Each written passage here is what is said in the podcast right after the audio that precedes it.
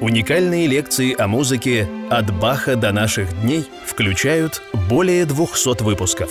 Автор – легенда Московской консерватории, композитор Иван Соколов. Каждую неделю новая лекция о классической музыке. Подписывайтесь на наш канал и приглашайте друзей.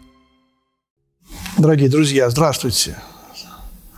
Очень приятно мне вас видеть, хотя я вас и не вижу, но все равно я вас ощущаю – мне очень приятно ощущать вас, дорогие друзья. Кое-кого видеть, а кое-кого и ощущать.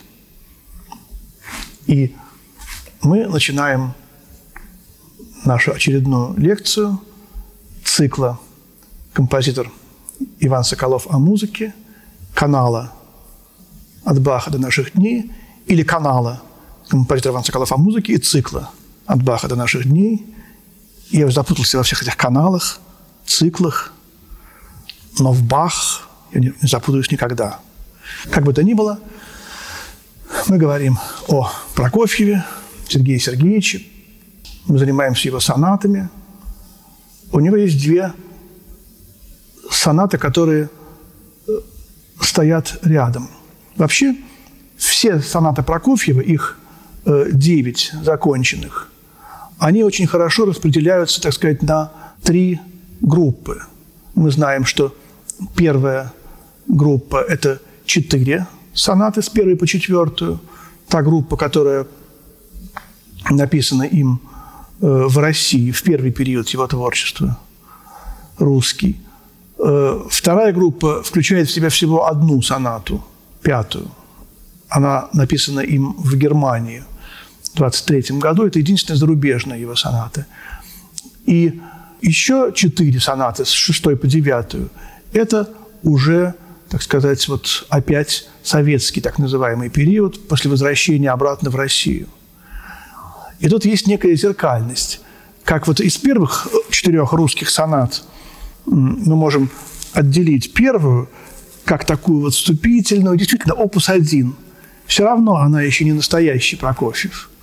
Мы ее отделяем, и вот эти вот три русские ранние сонаты, вторая, третья, четвертая, они некую триаду образуют. Хотя вторая – это, в общем, как я уже сказал, в Кисловодске написанная, летом не носит э, эпиграфы из старых тетрадей, но там тоже есть вот вторая часть какое-то сочинение, написанное в классе анализа музыкальных форм Витола. Третье, четвертое, тут очень много использовано тем из юношеских, даже детских, можно сказать, сочинений Прокофьева. Поэтому обе они называются из старых тетрадей, э, подзаголовки такие. Они написаны уже окончательно э, в 17 году, в том самом страшном 17 году. Э, Прокофьев уехал в мае 18 года из России.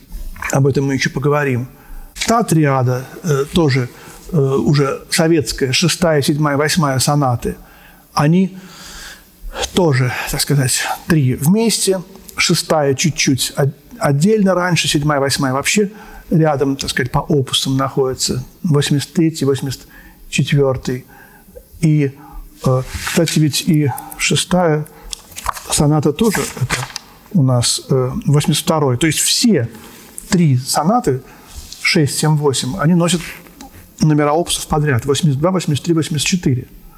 То есть, хотя они писались э, с 39 по 44 годы, все равно как бы ля мажорная чуть-чуть раньше. Для меня она отдельно стоит. Тем более э, бедурные, седьмая, восьмая, одна и та же тональность. Но совершенно особая девятая соната. Она так же, как и первая, начинает и далеко отстоит от, от, от этой триады – так же и тут. Девятое заканчивает весь цикл. И, как говорил Прокофьев, это соната не для большого зала. Поэтому тут такая какая-то некая есть зеркальность в этом во всем, так сказать, грандиозном мегацикле, как я называю, из девяти сонат Прокофьева. Все равно, как так получилось, очень стройно у него. Эти две сонаты, третья и четвертая, третья одночасная, короткая сравнительно – а четвертое, трехчастное, 18 минут идет. И Прокофьев писал Мисковскому, Третья соната, хоть она и в три раза короче четвертой, требует гораздо больше времени для пианистического овладения ей, чем четвертая. Хотя, не знаю, прав ли он. Но действительно, с этой третьей сонаты начинают очень часто э, свой взлет молодые лауреаты. Ее играют в старших или в средних даже классах уже ЦМШ. Она виртуозная, она такая пламенная, молодежная, и действительно у нее есть некий имидж врывающегося молодого гения в какой-то немножко в затхлый мир каких-то так э, э, классиков, консерваторов, может быть, немножко. Вот. Прокофьев, он, как мы знаем, директора консерватории Глазунова немножко недолюбливал. И у него есть такие э, шпильки – по поводу э, того, что вот какое-то сочинение было Глазунова, ужасно неудачное, и зачем он там использовал тему Антона Рубинштейна. Прокофьев говорит, я вот напишу такое сочинение, которое будет называться «Восхваление Глазунова» для баса, литавр, двух фаготов и контрабаса и там, значит, бас будет петь, какой Глазунов гениальный композитор, а в фаготы и контрабасы будут играть музыку, которую он позаимствовал из других композиторов. Вот. А литавры будут перемежать это таким каким-то похоронным тремоло. В общем, так намеревался сочинить какое-то издевательское сочинение, в дневниках описывает эту идею. Но, между прочим, в этом сочинении, которое он ругает там было одно неплохое место, где э, примило ворковали кларнеты вместе с трубами. И я это воркование взял для своей скифской свиты. То есть он то, что ему нравилось, не прочь был сам, так сказать, потаскать. Хотя, конечно, я думаю, в скифской свите это совершенно по-другому применено. Они с Глазуновым, конечно, пикировались. Потом известны все эти истории, как он встал и ушел во время по-моему, первого концерта, да, и, но, может быть, даже у него просто уши заболели. У него была некая вот такая какая-то болезнь э, барабанных перепонок, это известно. Вообще Глазунов был невероятно добрым, милым, гениальным директором, композитором тоже, мы об этом еще поговорим. Не будем сразу вот так, как вот Прокофьев, да, все рубить э, с плеча. Глазунов был гений, он совершенно другой. Давайте сегодня говорить о Прокофьеве. Вот. И вот это начало, соната вообще-то ля, ля минорная, но этот ми мажор, доминанта к ля минору, он здесь как тоника идет в начале. Он, настолько он мощно взят. Как э, Нейгаус говорил шутливо про это начало. Сыграй это так, как будто тебя черти на сковородке в аду жарят.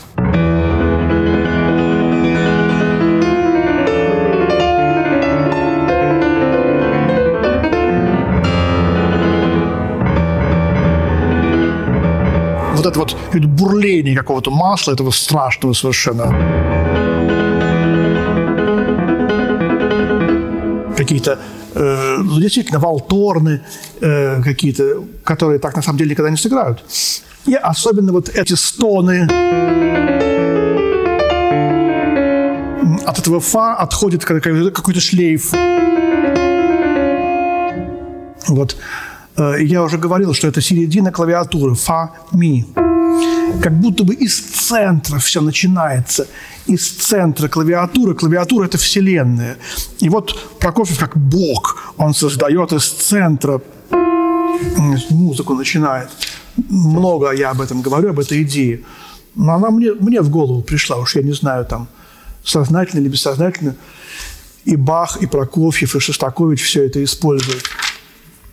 А, собственно, главное, тут э, форма гениальная в этой сонате. В, этой сонате он впервые прикоснулся вот, э, или к нему прикоснулся гений. И тут абсолютно все гениально. А когда вот это начинается уже или главное, или даже связующее, некоторые считают, конечно, главное –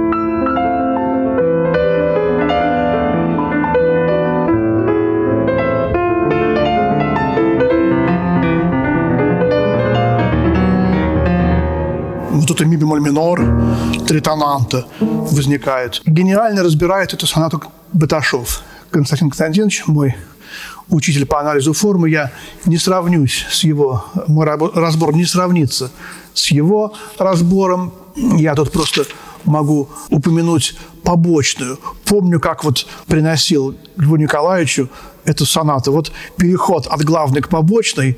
Здесь автор пишет форта, а потом диминуэнда резкая к пьяно. Ну тут диминуэнда.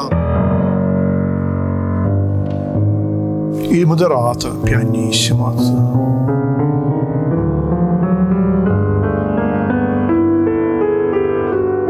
Вот этот э, таинственный хроматизм, опять же, помните, любовь Прокофьева к избитым пошлым хроматическим гаммам. Как они у него все гениально звучат.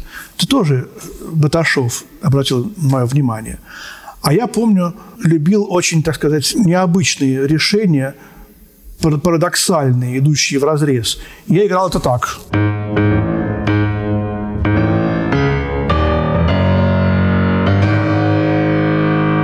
Соль диез у меня было фортиссимо. И только отсюда, где у него уже пьяно стоит, пианиссимо, я играл...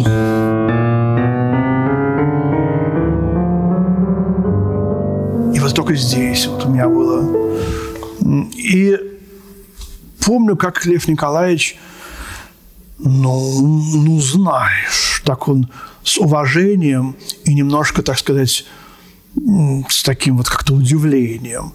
То есть он все хорошее что ему нравилось, он никогда не отвергал.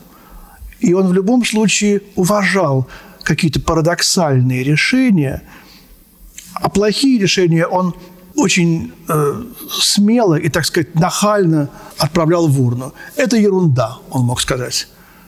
Это ты, это ты выбрось, это, это глупости твои, что-нибудь такое мог сказать.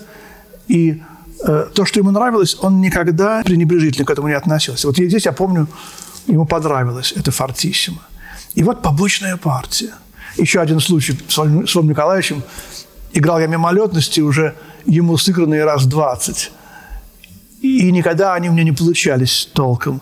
И он слушает, он иногда мог так э, капризно, истерически взвизнуть. Ну почему у тебя не получается никогда вот эти вот мимолетности? Вот почему у тебя здесь Почему у тебя все время что-нибудь да не получается?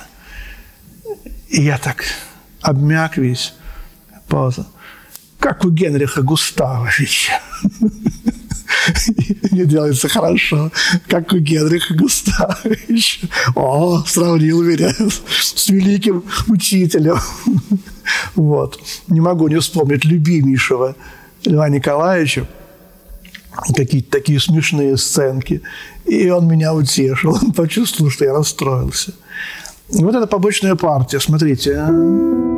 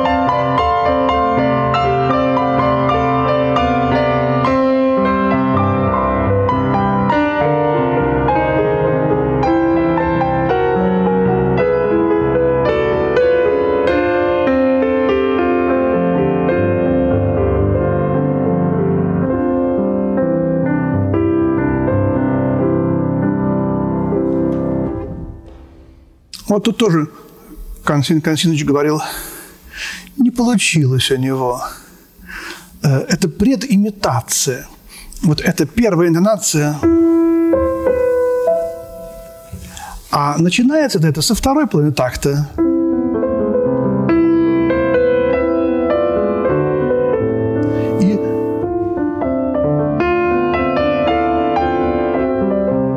И почти все играют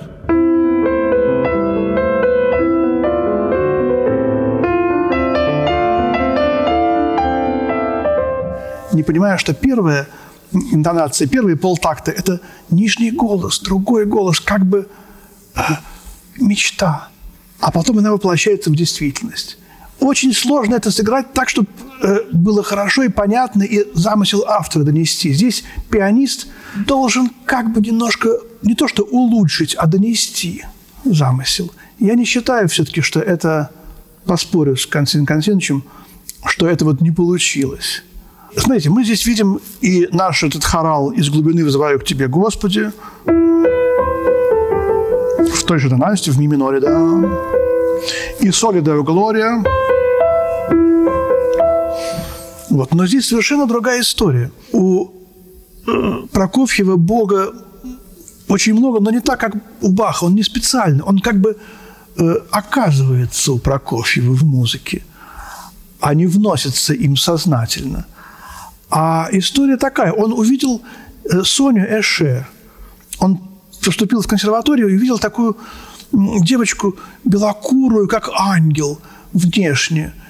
И сразу в нее влюбился. Ему было, по-моему, лет 11 или 12. Он был очень маленьким. Пришел в консерваторию. И когда он узнал, что это Эше, фамилия такая тоже необычная, Эше, французская, эти буквы Э, С, Х и Э они стали нотами. Он знал Шумана, любил Шумана, карнавал. Здесь в этой сонате тоже шумановская отчасти есть. Э, С, Х, Э. Эта тема – это, в общем, эмблема вот его такого первого увлечения. А потом они познакомились, подружились, они учились вместе. Уж не знаю, там на каком там курсе. Прокофьев пишет в своем дневнике – я сижу вместе с Соней Эше, я замечаю, что у ней на спине расстегнута пуговица. Я начинаю эту пуговицу застегивать. Соня оборачивается. Я говорю, не пугайтесь, Соня, я вас не раздеваю, я вас одеваю. Соня тут же говорит, второе иногда бывает даже ценнее, чем первое. Смотри-ка ты, как здорово. Я даже не сразу и понял. Вообще Прокофьев был очень-очень чистым юношей. И об этом много есть его собственных свидетельств, и в дневнике. Здесь, в этой сонате, вот облик этой Сони Эше он дал через э, идеальное, возвышенное. Потому что когда он увидел это, этого ангелочка – ведь э, это из старых тетрадей, это еще давно, так сказать, написано. Этот разговор был, когда ему было 20, а ей, может быть, там, я не знаю, лет 18. Это в 12 году датирована запись. Все равно то, что в музыке оказывается, это очищенное, идеальное, возвышенное. И здесь этот образ, это даже не Соня. А вы помните у Шумана, опус 1, кстати, тоже, вариация на тему «Абег». А, Б, Э, Г, Г. Фамилия девушки была Абег. И Шуман понял, что это очень красивая музыкальная темка.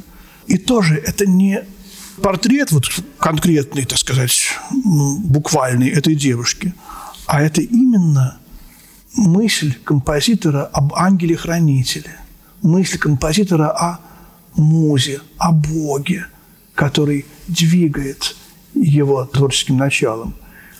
И мы говорили, что главная партия – это, скорее всего, чаще всего оказывается, так сказать, сам композитор, вот это вот мужественное, волевое начало, эти вот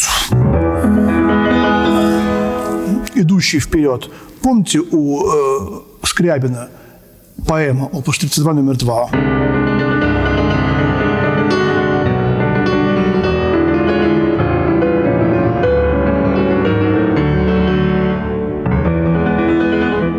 Что-то что общее, безусловно, есть. Безусловно, знал Прокофьев эту поэму. Это как бы вот я, демиург, творец, который этот мир наполнил, а это мир, космос, земля, мать-земля, пассивное начало, женственное.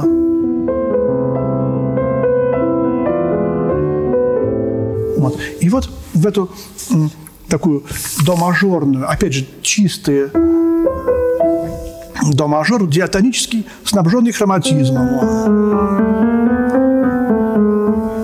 Типичный Прокофьев. Диатоника плюс вот эта вот хроматическая гамма. Начинают какие-то вторгаться темные вещи. Соль диез минор, да? Опять интонация. И вдруг эта интонация делается болезненная.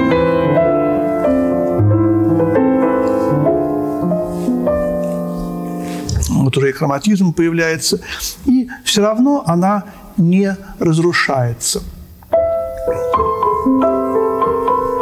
еще более возвышенный, как, как памятник. И вот возникает, я это называю тема гадкого утенка.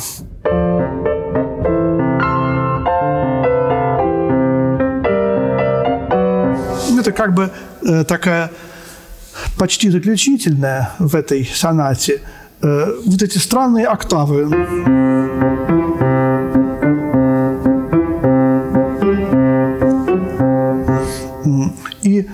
Кряканье.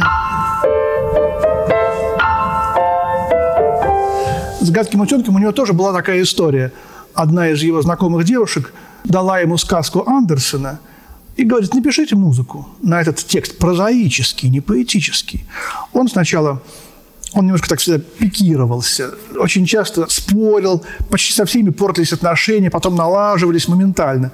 Ну, такой был характер немножко колючий у него до конца жизни. Но она ему в конце концов сделала такую э, короткий такой э, дайджест, выж, выжимку из э, «Гадкого утенка», и он написал этот романс, большую пьесу для голоса, который поет на прозаический текст. Писал я придумал посвящение. Гадкий утенок посвящается ему же, то есть гадкому утенку. То есть имеется в виду той девушке, которая ему текст дала, чтобы ей досолить. Вот, конечно, не так он посвятил. По-моему, он ей посвятил. Но в сущности гадкий утенок – это сам Прокофьев. В сущности – то, что вот моя мама говорила о Лене Ивановне, что он был некрасивый, ну, ну да, хотя да, не имеет это значения совершенно, он был очень, по-моему, даже и красивый, но то, что он рано облысел, там, я не знаю, какие-то были моменты. Э, и даже дело не во внешних вещах, а в том, что его музыка была немножко вот такая вот резкая, некрасивая, с этими диссонансами. Он пишет в своем дневнике тоже. Я играл первый и второй концерт, сочинял за роялем – моя мама зашла э, ко мне и говорит, Сережа, ну почему у тебя музыка такая некрасивая? Почему у тебя так много диссонансов? Я обиделся и закрыл дверь в кабинет. Вот этот конфликт, э, не, не внешность, э, это не важно, там не то, что она облысела, а то, что я говорил об этом, нарушил э, логику обертонного звукоряда. Это гениальная, вечная Э, эстетическая проблема. Он ввел в музыкальную эстетику XX века понятие некрасивого. Он облагородил диссонанс. Он поднял с земли то, что в конце XIX века считалось ненужным высокой музыке. И он это осветил огнем божественного духа в сущности, идея Андерсона, помните, гадкий утенок вылупился в прекрасном лебеде. Это гениальная девушка, которая, совершенно не зная, а может, и догадываясь, взяла эту сказку и дала ему. Совершенно, в сущности, она сделала то, что Прокофьев как бы приоткрыл занавес, завесу над вот этим смыслом его творчества. Потом он стал лебедем, но музыка, музыка стала лебедем. Вот ведь Андерсон гениальный сказочник. И вообще все, что в сказках – происходит в сказках, происходят удивительно важные вещи. И вот здесь как бы такой этот гадкий утенок крякает. Вот. В разработке опять начинается с этой, с этой секунды мифа. И начинаются вот эти вот три апельсина. Мы сравнивали во второй сонате, возникают эти в финале И здесь тоже тромбон выходит на сцену в трех апельсинах. Это, фа, это, конечно же, тромбон, э, который во вступлении к опере «Три апельсина» вдруг выходит на сцену и э, играет. Вообще музыка гениальных композиторов – это, конечно, оркестровая музыка, фортепианная музыка – это не оркестрованные симфонии. Вот. И здесь это все, конечно же, есть. Оркестровое мышление Прокофьева, безусловно, здесь проявляется в полной мере. И вот это вот шумновское место... Вот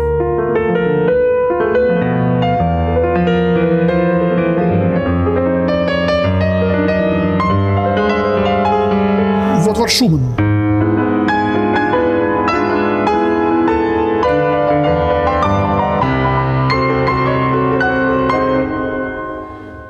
Особенно, а, а это тоже Шуман.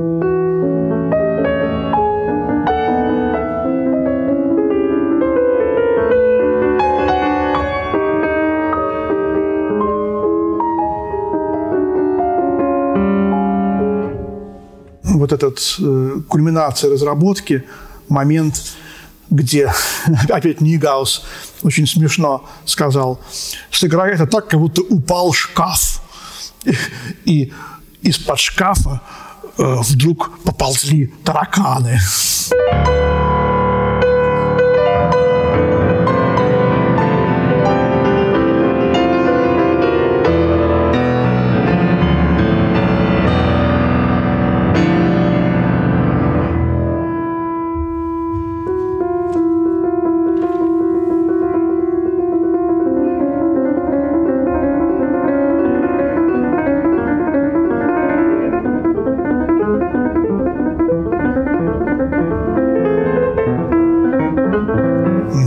Поползли, поползли тараканы. Нигаус любил такие образные ассоциации. У него было в классе всегда полно народу.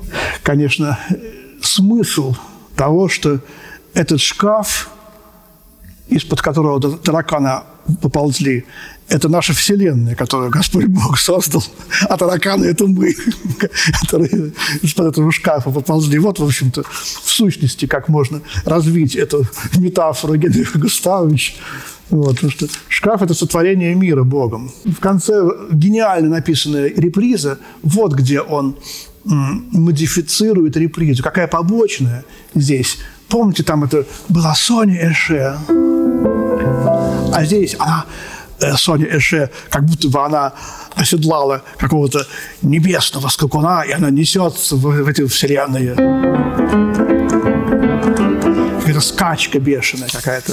Это музыка, ну, самая гениальная, наверное, что есть вообще в мире, это кода третьей сонаты, дорогие друзья. Давайте э, мы закончим эту нашу прекрасную лекцию на третьей сонате, потому что четвертая огромная и заслуживает отдельной лекции. Спасибо большое. До свидания.